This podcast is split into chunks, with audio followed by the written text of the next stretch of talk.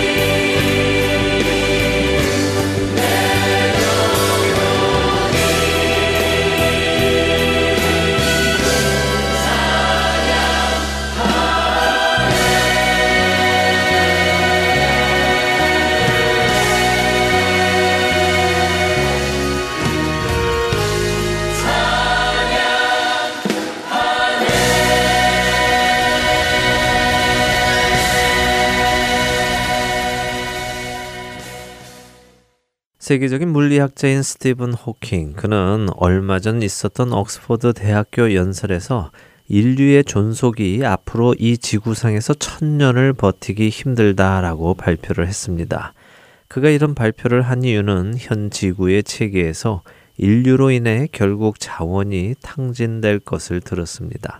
특히 그는 핵전쟁, 대기 온난화, 유전자 조작 바이러스 등의 수많은 위기 상황이 우리에게 닥쳐 있고 이런 위험 요소들은 기술 발전으로 인해 더 빨리 늘어날 것이며 우리가 상상하지 못한 방향으로 문제는 악화가 될 것이다 라고 설명을 했습니다.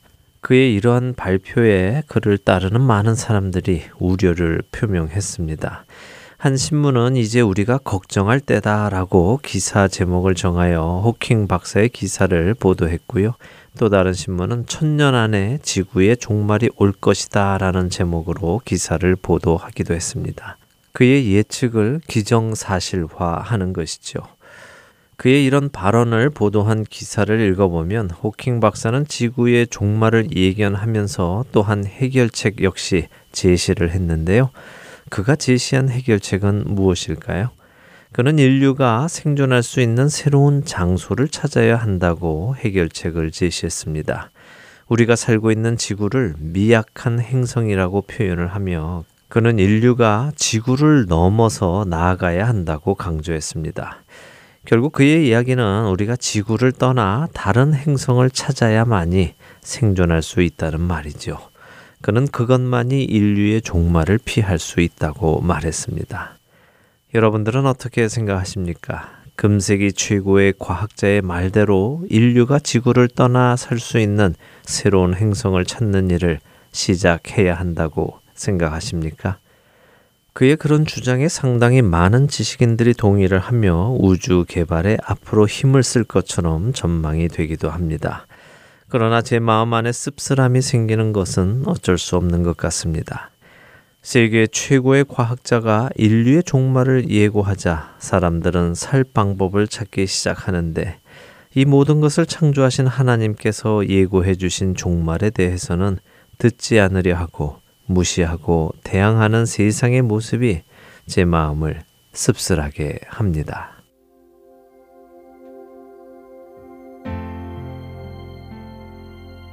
하늘에서는 주 외에 누가 내게 있으리요? 땅에서는 주밖에 나의 사모할 자 없나이다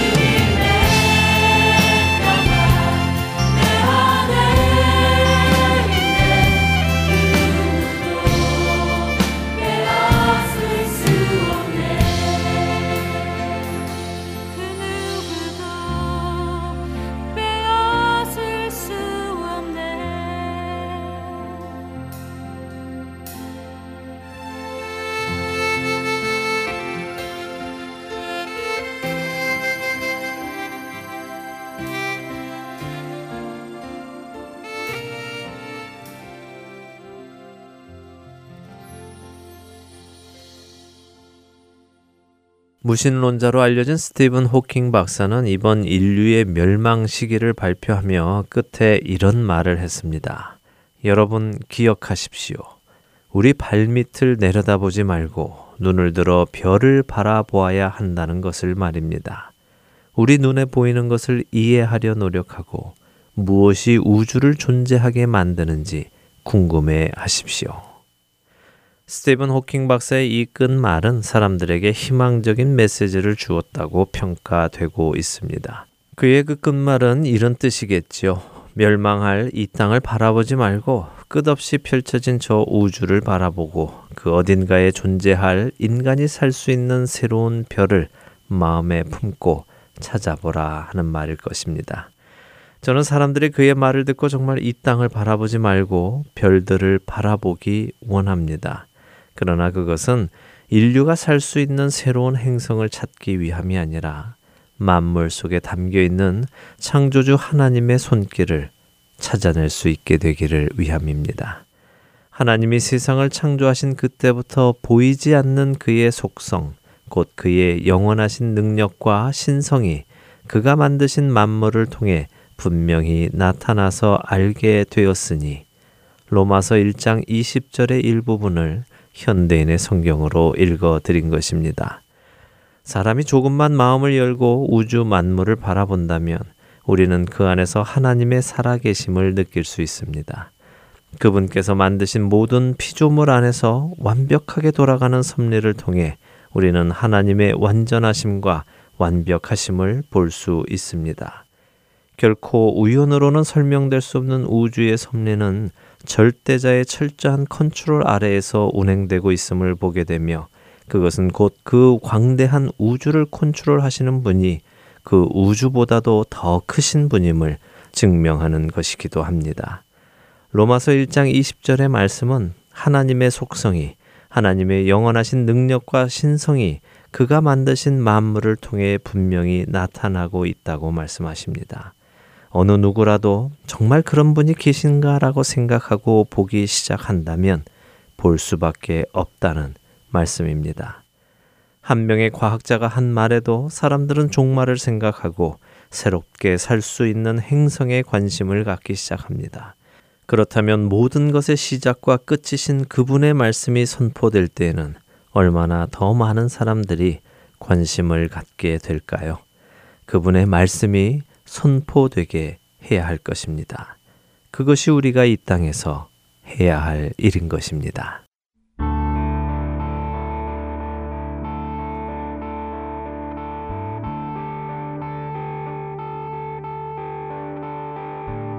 세상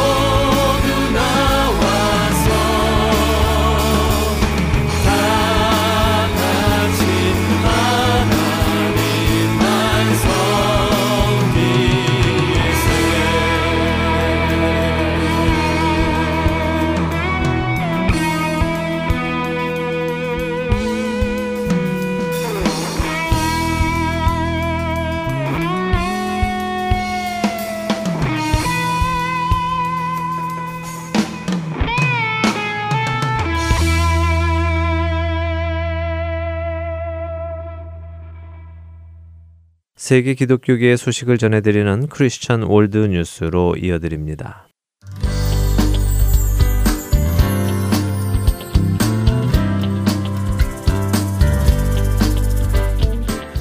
Christian World News입니다. 이스라엘 정부가 최초로 허가한 기독교 라디오 방송국인 Voice of Hope 이스라엘이 지난 수년간 극심한 박해를 받아온 레바논과 시리아 지역의 기독교인들을 비롯해 중동과 북아프리카 지역 사람들에게 평화의 복음을 전하기 위해 2017년 2월 개국한다고 밝혔습니다. 복음과 희망, 인도주의적인 내용을 주로 다루고 있는 Voice of Hope는 미국과 캐나다, 쿠바와 멕시코 등 미주 지역에서 단파 방송으로 운영되고 있으며 잠비아의 수도 루사카에서 운영하는 Voice of Hope는 75% 이상의 아프리카 지역에서도 방송되고 있습니다. 지난 30년간 국제 방송 선교 사역에 앞장서 온 존 테일러 목사는 중동에서 어려움을 당하는 기독교인들에게 희망과 용기를 주기 위해 Voice of Hope 이스라엘을 만들게 되었다면서 특히 IS에 의해 쫓겨나거나 이슬람으로 개종해야 하는 어려운 상황에 처한 시리아 기독교인들을 비롯해서 박해받는 중동 지역의 성도들과 교회들을 돕고 싶다고 말했습니다. 또한 두 번째는 아마도 중동의 많은 무슬림들에게 복음을 들려줄 좋은 기회이자 매우 역사적인 사례가 되지 않을까 생각한다고 말했습니다. 특히 유대교를 믿는 이스라엘 정부가 지난 3월 국경을 초월해 복음을 전하는 기독교 라디오 방송국을 최초로 허가해 준 것에 대해 존 테일러 목사는 이스라엘 정부에 협력을 요청했을 때 매우 긍정적으로 반응했다면서 좋은 기회를 얻게 되어 정말 흥분되고 앞으로 기대된다고 말했습니다. 한편 복음 선교의 사명을 가지고 아내 헤더 테일러 선교사와 함께 18년 전 방송국을 설립한 존 테일러 목사는 Voice of Hope를 운영하며 자신의 전문성을 살려 아랍어 위성 TV 방송과 텔레비전, PAX 채널의 Worship TV, Salem Communication, Mission America 등을 도왔습니다. 이스라엘의 기독교 라디오 방송국을 세워야 하겠다고 생각한 계기를 묻자 목사는 중동 지역에서 박해받고 죽임을 당하는 전통적인 기독교인들과 무슬림 출신의 기독교인들의 소식을 보았다. 그들에게 목소리로 용기를 주고 평화의 복음을 전하는 것이 필요하다고 생각한다고 말했습니다. 이어서 한 번도 복음을 듣지 못한 무슬림들에게도 복음을 듣는 기회를 주고 싶었다. 그들은 복음을 들을 기회가 없었을 뿐 우리와 마찬가지로 하나님께서 만드신 사람들이다. 그들에게도 복음의 메시지를 전하고 싶었다고 대답했습니다. Voice of Hope 이스라엘을 갈릴리 호수 근처에 세우게 된 것에 대해 테일러 목사는 갈릴리 호수는 예수님이 병든 자들을 치유하고 도움이 필요한 자들을 돕고 복음을 전파하신 곳이기 때문에 이곳에서 방송국이 시작되는 것은 많은 의미가 있다면서 현재 내년 2월 첫 방송을 목표로 미국에서 장비를 들여와 스튜디오를 설립하고 있으며 스태프도 현재 아랍 크리스천을 위주로 더 채용해 나갈 계획이라고 덧붙였습니다. 존 테일러 목사는 마지막으로 기독교 라디오 방송을 통해 사람들이 하나님의 말씀을 듣고 마음을 열고 받아들일 수 있도록 함께 기도해 달라고 부탁했습니다.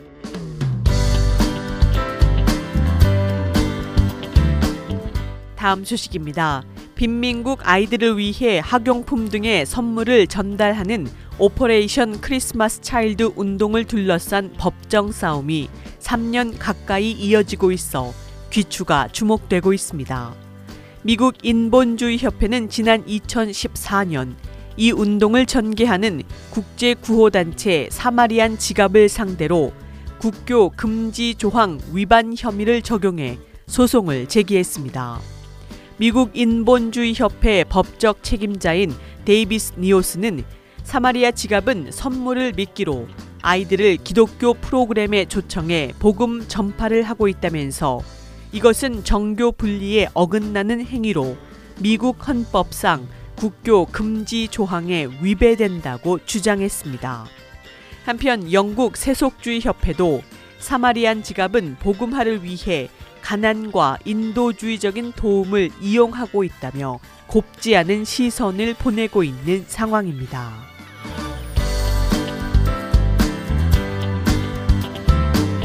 마지막 소식입니다. 최근 연방 대법원이 트랜스젠더 화장실에 대한 소송을 다루겠다고 밝혔습니다.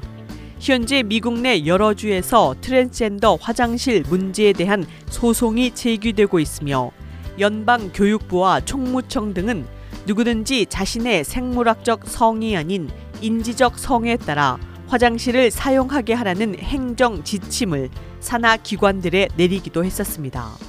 이 명령은 전국 공립학교와 연방정부 소속 건물 내 모든 화장실에 적용됩니다. 정부뿐만 아니라 대형 소매점인 타겟은 매장 내의 트랜스젠더 화장실을 정책적으로 승인하는 등 이 문제는 미 전역에서 적지 않은 영향을 미치고 있는 상황입니다. 이번 연방 대법원에서는 버지니아주의 17세 여학생이 학교 남자 화장실을 쓰겠다고 제기한 소송을 다루게 됩니다. 여자로 태어났던 개빈 그림은 2014년 남자 화장실을 쓰도록 학교로부터 허락을 받았습니다. 그러나 많은 학부모들이 이 사실을 알고 불만을 학교에 제기했으며 학교는 그림이 남자 화장실이 아닌 1인 화장실이나 여자 화장실을 쓰도록 조치했습니다. 개빈 그림은 학교의 이러한 결정이 성적 차별을 금지한 개정교육법 제9조를 위반한다면서 글라우세스터 카운티 교육국을 상대로 소송을 제기했습니다. 2015년 그는 미국 시민자유연맹의 도움을 받아 소송을 냈지만 1심에서 패소했으며 그림은 이후 항소했고 제4순회 항소법원은 2대 1로 그림의 손을 들어주었습니다. 이 판결에 대해 카운티 교육국은 연방 대법원에 제소했으며 연방 대법원은 최종 판결이 날 때까지 그림의 남자 화장실 사용을 보류해 놓은 상태입니다. 이번 판결은 전국 공립학교에 의무화되어 있는 트랜스젠더 화장실 문제는 물론 각 주의 관련 법령에도 지대한 영향을 미치게 되며 또한 향후 성차별에 관련된 적용 범위도 새롭게 규정될 수 있습니다. 미국에서는 1972년부터 개정교육법 제9조에 의거해 교육기관 내의 성적 차별을 금지하고 있는 상황입니다. 그러나 최근 오바마 행정부는 개정 교육법상의 생물학적 성이라는 단어로 차별이 금지된 내용을 인지적인 성 개념으로 확대 적용하겠다고 밝힌 바 있습니다. 이로써 현재는 트랜스젠더에게 특정 화장실을 강요하면 성차별로 간주되고 있습니다. 또한 성전환 수술을 받지 않아 외형적으로는 특정 성별의 사람일지라도 다른 성별의 화장실을 사용하겠다고 주장할 때 이것을 막으면 불법이 됩니다. 태평양 법률협회의 브레드 데쿠스 대표는 우리는 자신들의 잘못에 의해서가 아닌 성 정체성 불쾌감 증세를 가진 학생들을 사랑과 존중으로 대해야 한다. 그러나 자신의 존엄성과 사생활이 매일 침해되는 것을 원하지 않는 다른 성별의 자녀들도 존중하며 대우해야 한다고 말했습니다. 지금까지 크리스천 월드뉴스 정민아였습니다.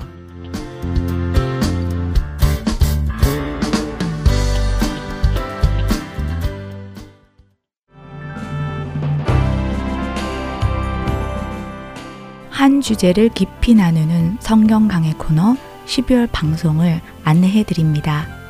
캘리포니아주 사랑의 빛 선교교회 윤대혁 목사님께서 로마서 12장을 본문으로 12월 한 달간 시리즈 설교를 해 주십니다. 성경 강의 프로그램은 주안의 하나 사부에서 만나실 수 있습니다.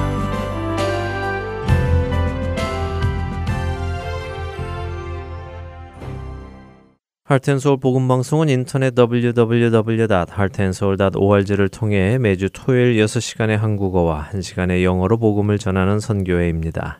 이 방송은 스마트폰 앱이나 팟캐스트를 통해 여러분의 스마트폰에서 들으실 수 있으며 매주 댁에서 CD나 MP3 CD로 받아서 들으실 수도 있습니다. 자세한 문의는 방송사 사무실 전화번호 602-866-8999로 해주시면 안내해 드리겠습니다.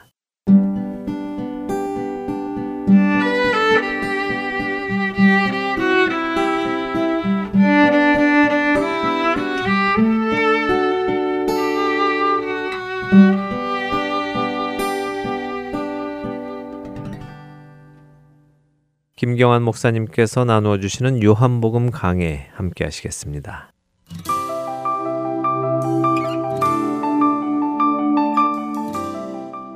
애청자 여러분 안녕하십니까? 오늘은 요한복음 강의 35번째 시간입니다. 오늘은 요한복음 18장 1절에서 14절까지의 말씀을 중심으로 예수님의 순환과 베드로의 실패에 대해 말씀을 드리겠습니다.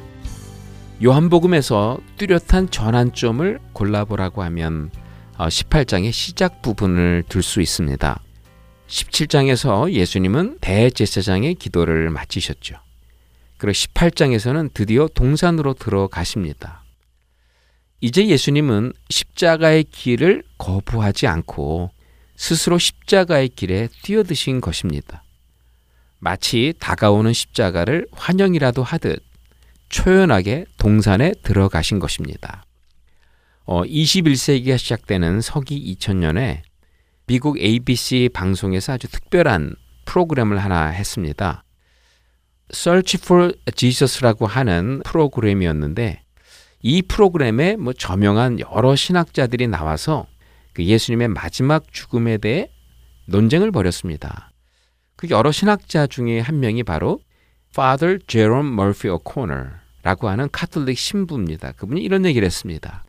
예수님이 겟세만의 동산에서 기도할 때 그는 다가온 십자가 형벌을 피할 수 있는 길이 있다는 것을 알았다.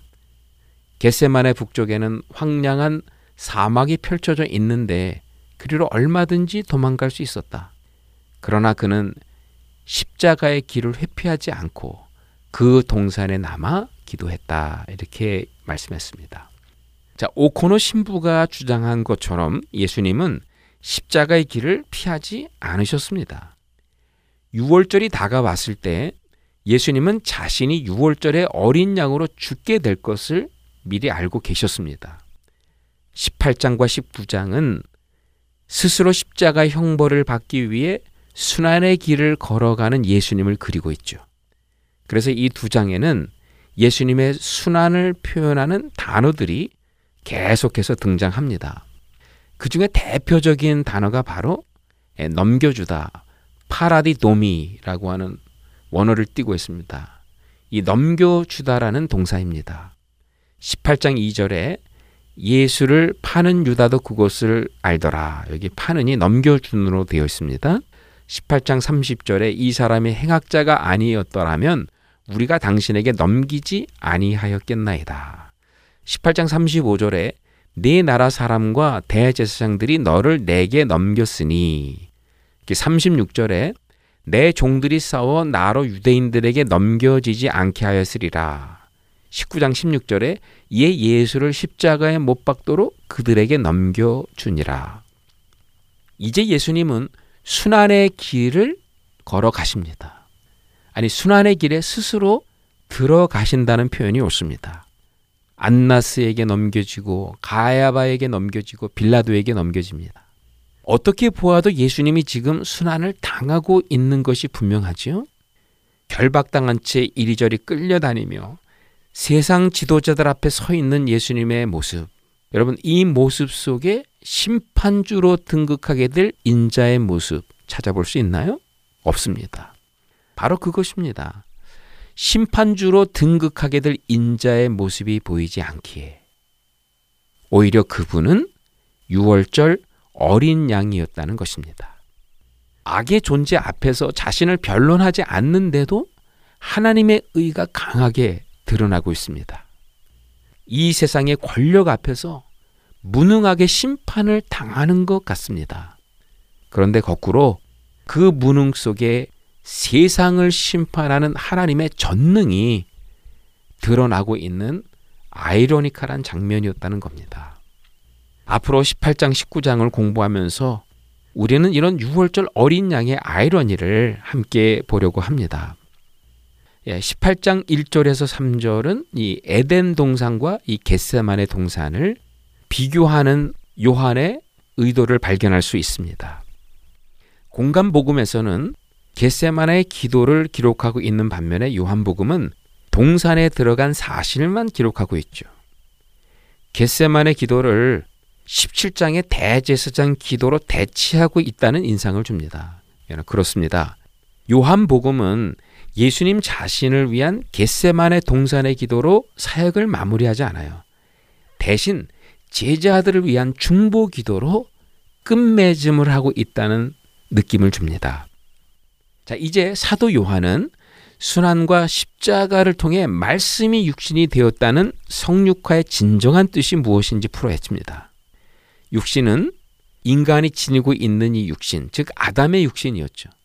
그러나 육신이 순환을 당하고 십자가 위에 높이 메어 달릴 때 하나님의 새로운 창조의 씨앗은 그 육신 안에 움트기 시작했던 것입니다. 1절에서 3절을 보겠습니다. 예수께서 이 말씀을 하시고 제자들과 함께 기도론 신의 건너편으로 나아가시니 그곳에 동산이 있는데 제자들과 함께 들어가시니라. 그곳은 가끔 예수께서 제자들과 모이시는 곳이므로 예수를 파는 유다도 그곳을 알더라. 유다가 군대와 대제사장들과 바리새인들에게서 얻은 아랫사람들을 데리고 등과 횃불과 무기를 가지고 그리로 오는지라. 여러분, 이 1절에서의 3절까지의 이 모습을 풍경으로 한번 그려보시기 바랍니다. 그러면 오늘의 이 본문은 창세기의 에덴 동산의 힌트를 엿보게 됩니다. 그런데 참 재미있는 것은 에덴 동산의 그 배경이 보여지는데 예수님과 아담의 역할이 완전히 뒤바뀐 모습으로 나타났다는 것을 알 수 있어요. 예, 먼저는요, 죄 지은 아담을 하나님이 직접 찾아오시지 않습니까?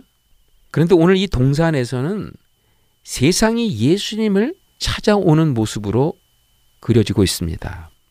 에덴 동산에서는 하나님께서 죄 지은 아담을 찾고 계신데 오늘 이 본문에서는 예수님을 죽이고자 하는 세상이 죄 없으신 예수님을 찾아오는 것으로 기록되어 있다는 거예요.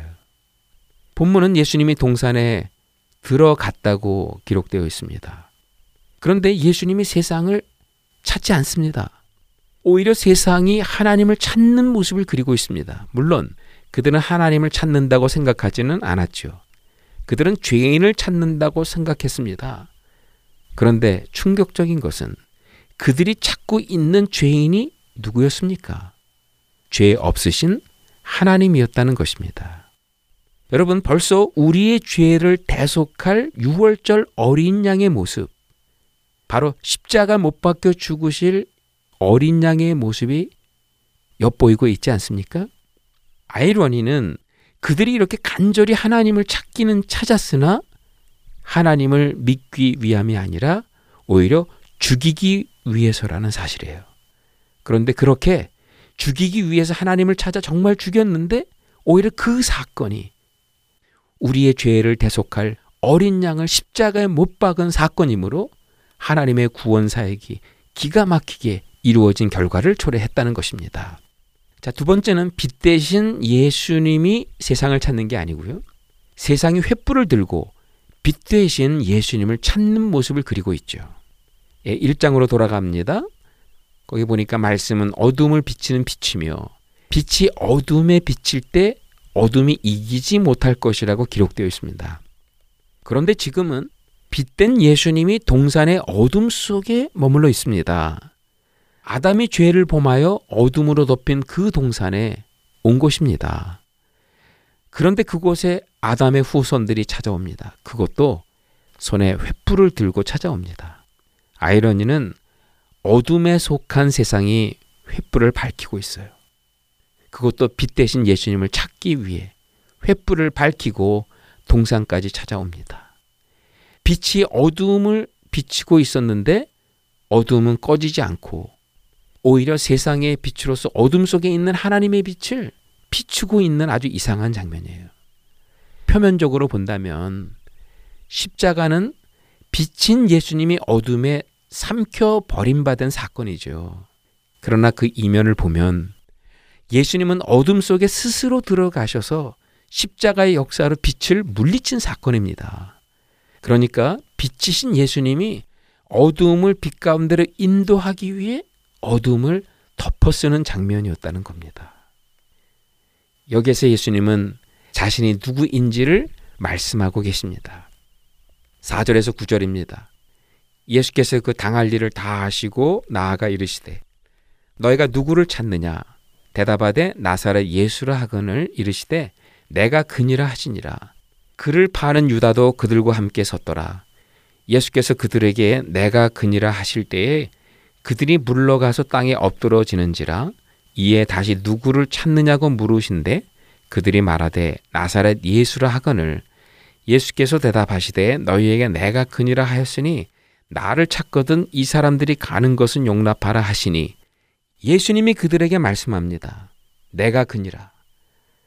구약에 나오는 여호와 하나님의 호칭을 빌어서 자기 자신을 확실하게 드러내십니다. 예수님은 구약의 그 여호와 하나님과 동격을 이루시는 하나님이었다고 말씀하고 있는 겁니다. 그런데요. 예수님의 이 고백 속에 정말 하나님의 임재가 말씀으로뿐만 아니라 능력으로 나타난 것 같아요. 왜냐하면 예수님께서 내가 그니라 했을 때 이 세상의 반응을 보십시오. 모두 땅에 엎드러져 그 앞에 경배합니다. 여러분 그들은 누굽니까? 사내들이 보낸 아랫사람들이라고 기록되어 있습니다. 이 아랫사람들은 성전을 지키는 경찰들이에요. 그리고 더 이례적인 것은 산헤드린이 보낸 자들 가운데는 군대도 있었다는 사실이에요. 이 원어를 보니까 스페이라라고 되어 있는데 이 보병대입니다. 이 말씀은 복음서에서는 항상 로마 군대를 가리키고 있다는 것입니다. 자, 거의 모든 주석가들은 로마 군대가 산헤드린의 요구에 의해 움직이는 경우는 매우 드물다고 이야기합니다. 지금까지 그런 적이 없었던 최초의 일이라고도 볼 수 있습니다. 지금 이들이 모두 땅에 엎드러졌다는 것입니다. 사내들이는 물론 거대한 로마까지 예수님 앞에 엎드러집니다. 여러분 이상하지 않습니까? 이들이 여기에 온 곳은 예수님이 율법을 어기고 하나님을 모독했다는 죄목을 가지고 온 거예요. 그렇다면 예수님의 내가 그니라는 이 고백은 신성의 고백이거든요. 그렇다면 이 고백은 예수님에 대한 혐의를 더 확실히 해줄 수 있는 중요한 단서입니다. 당장 포박해서 빌라도에게 넘겨 주었어야 마땅한데 그들은 두려움에 질려 뒷걸음질 치고 말았습니다. 예수님의 이 고백 속에 신적 권위를 느꼈던 것이 분명합니다. 그런데 바로 이때 예수님의 의도를 왜곡시키는 제자 한 명이 등장합니다. 18장 10절에서 11절입니다. 이에 시몬 베드로가 칼을 가졌는데 그것을 빼어 대제사장의 종을 쳐서 오른편 귀를 베어 버리니 그 종의 이름은 말고라. 예수께서 베드로더러 이르시되 칼을 칼집에 꽂으라. 아버지께서 주신 잔을 내가 마시지 아니하겠느냐 하시니라. 자, 베드로가 말고의 귀를 뱉습니다. 말고는 대제사장의 종입니다. 얼핏 보면 참 대제사장인 예수님의 종 베드로가 거짓 대제사장의 종 말고의 귀를 벤 것처럼 보이죠. 그러나 우리가 한 가지 잊지 말아야 될 것은 이 동산에 로마의 군대도 와 있었다는 거예요. 그렇다면 이 싸움은 예수님과 유대 종교 지도자들 간의 싸움이라고만 할 수 없습니다. 유대 종교 지도자들뿐만 아니라 로마를 상대로 한 싸움을 베드로가 벌이고 있다는 거예요. 여러분 지금 베드로가 무엇을 하고 있는지 보이십니까? 예수님 내가 앞장서겠습니다. 이제 당신의 나라를 이루소서 하면서 분위기 잡고 있는 겁니다. 베드로는 칼로 무장 봉기를 일으킬 때니 주님 뜻을 이루소서 그러고 있는 거예요.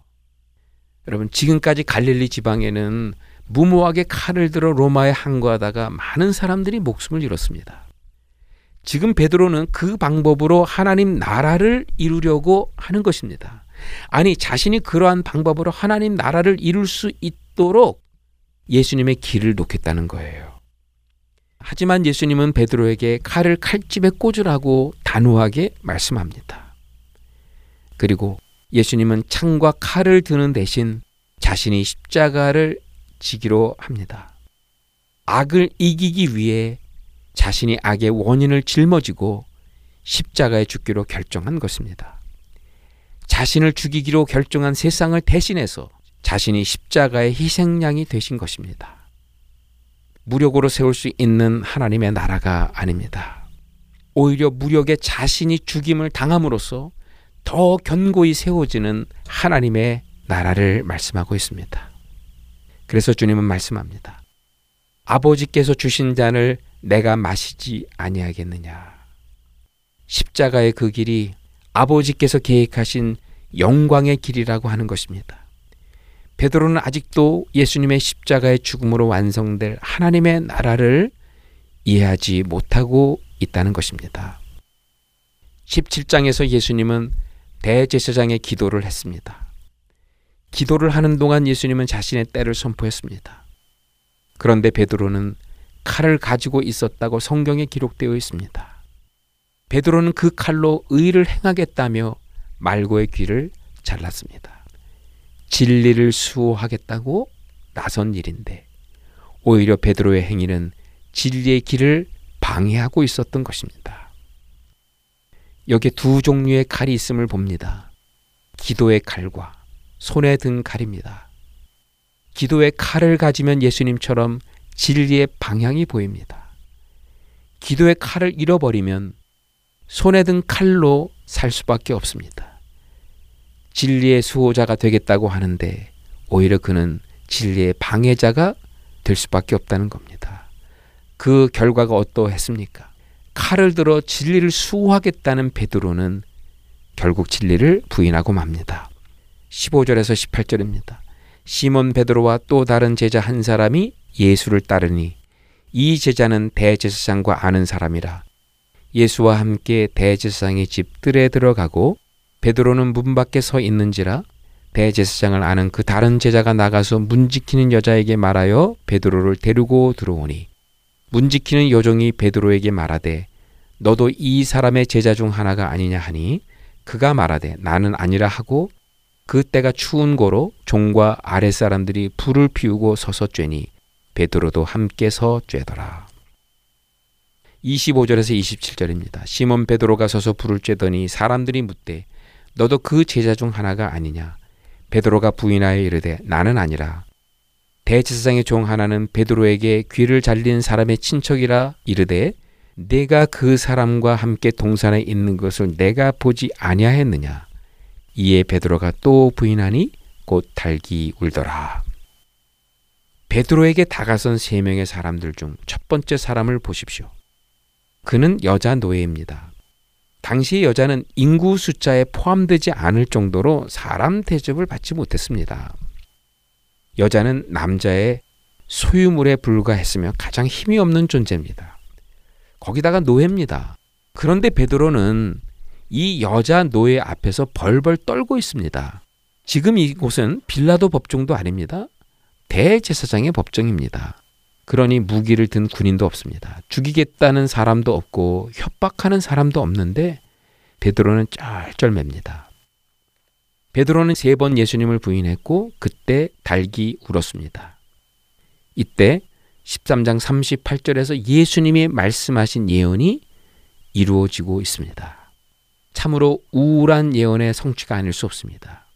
예수님이 말씀한 대로 베드로는 죽기까지 예수님을 따르겠다는 약속을 깨버린 것입니다. 결국 베드로의 열심은 처절한 실패로 끝을 맺습니다. 우리는 여기에서 잘못된 하나님 나라를 갈망하는 갈릴리 청년의 서글픈 모습을 봅니다. 폭력으로 이 땅에 하나님의 나라를 이루기 위해 한때 자신의 인생을 들였던 수많은 갈릴리 청년들의 꿈. 그 꿈은 이렇게 허망하게 무너져 버린 것입니다. 오늘날에도 수많은 젊은이들이 자신들의 열심으로 하나님 나라의 꿈을 이루기 위해 얼마나 애쓰고 있습니까? 그러나 하나님 나라를 위해 바치겠다던 그들의 이상과 꿈이 현실의 벽 앞에 부닥쳤을 때 그 현실을 뚫고 지나갈 수 있는 힘이 있는지 묻지 않을 수 없습니다. 하나님의 나라는 하나님께서 시작하시고 하나님께서 이루어 가시고 궁극적으로 하나님께서 성취합니다. 우리는 우리에게 남아 있는 이 베드로의 열심을 내려놓아야 합니다. 나의 자원과 노력으로 하나님의 나라가 한 뼘이라도 넓혀질 수 있다는 착각을 버려야 합니다. 내 열심과 내 노력을 포기할 때 그때부터 하나님의 나라는 내 안에서 시작될 것입니다. 하나님께서 시작하시고 하나님께서 이루실 그 하나님의 나라에 동참한 나의 모습을 발견하게 될 겁니다. 자, 베드로 본인은 그렇다 치고 예수님께는 어떤 일이 벌어집니까? 18장 22절입니다. 이 말씀을 하심에 곁에 섰던 아랫사람 하나가 손으로 예수를 쳐 이르되 내가 대제사장에게 이같이 대답하느냐 하니 예수님이 대제사장 앞에 끌려왔을 때 대제사장은 예수님이 가르친 교훈이 무엇인지 묻습니다. 그때 예수님은 이미 회당과 성전에서 드러내놓고 가르쳤으니 들은 자들에게 물어보라고 말씀하셨어요. 그때 사내들인의 아랫사람 하나가 손으로 예수님을 쳤다는 사실을 사도 요한은 기록하고 있습니다. 요한복음에 나타난 예수님에게 가해진 첫 번째 폭력입니다. 여러분 아이러니가 보이십니까? 베드로는 칼을 들고 예수님을 구하겠다고 말고의 귀를 잘랐습니다. 그런데 세상은 예수님에게 폭력을 가했습니다. 베드로가 예수님의 가해자인 말고에게 폭력을 행사했을 때 세상은 예수님에게 폭력을 행사한 것입니다. 여기에서 두 개의 왕국을 보게 됩니다. 세상이 말하는 하나님의 왕국과 하나님의 말씀하시는 하나님의 왕국입니다. 세상이 말하는 하나님의 왕국은 폭력과 무력으로 임하는 나라입니다. 예수님이 말씀하시는 하나님의 왕국은 자신이 폭력의 피해자가 되므로 확실하게 세워지는 하나님의 왕국입니다. 그래서 예수님은 제자들만 있는 자리에서 자신이 제자들의 노예가 되어서 그들의 발을 씻겨 주었던 것입니다. 그렇게 낮아지고 섬기고 궁극적으로는 십자가의 희생으로 완성될 하나님의 왕국이기에 그런 것입니다. 아직까지 베드로는 이러한 하나님의 나라를 이해하지 못하고 있었습니다. 우리는 마지막으로 오늘 본문에서 이곳에 등장하는 세 부류의 제자들을 보려고 합니다. 세 부류의 제자가 등장합니다. 베드로입니다. 예수님이 사랑한 제자입니다. 그리고 언급되지 않은 다른 제자들입니다. 예수님이 사랑한 제자는 대제사장을 알고 있었기에 신문당하는 예수님 곁에 있을 수 있었습니다. 베드로는 대제사장 법정 가까이 왔습니다. 그러나 예수님을 먼 발치에서 바라보았습니다. 여러분, 진리에는 중간 지대가 없습니다. 빛에 속하지 않았다면 어둠에 속한 것입니다. 그런데 베드로는 빛과 어둠 사이의 중간 지대에 있었습니다. 그렇기 때문에 그는 예수님의 말씀을 반쪽만 이해했습니다. 진리에 대해 무지한 또 다른 반쪽이 그로 하여금 예수님을 부인하게 만들었던 것이죠. 두 제자를 제외한 다른 제자들은 그곳에 나타나지 않았습니다. 겁에 질려 모두들 숨은 것 같습니다. 하나님께서 이루시는 하나님의 나라는 중간 지대를 허락하지 않습니다. 하나님 나라는 멀리서는 경험할 수 없습니다. 하나님의 나라 속으로 진입해야만 경험할 수 있습니다. 하나님은 하나님 나라 가까이 있는 자들을 가장 안전한 땅에서 살게 하시겠다고 약속합니다. 하나님 나라를 앞에 두고 중간 지대를 설정하는 것만큼 위험한 일은 없습니다. 그들은 안전한 땅에 산다고 생각하지만 실은 가장 위험한 자리에 살고 있는 것입니다. 베드로가 그러했다는 것입니다. 애청자 여러분, 오늘은 여기까지 하겠습니다. 그러면 다음 주에 다시 뵙겠습니다. 안녕히 계십시오.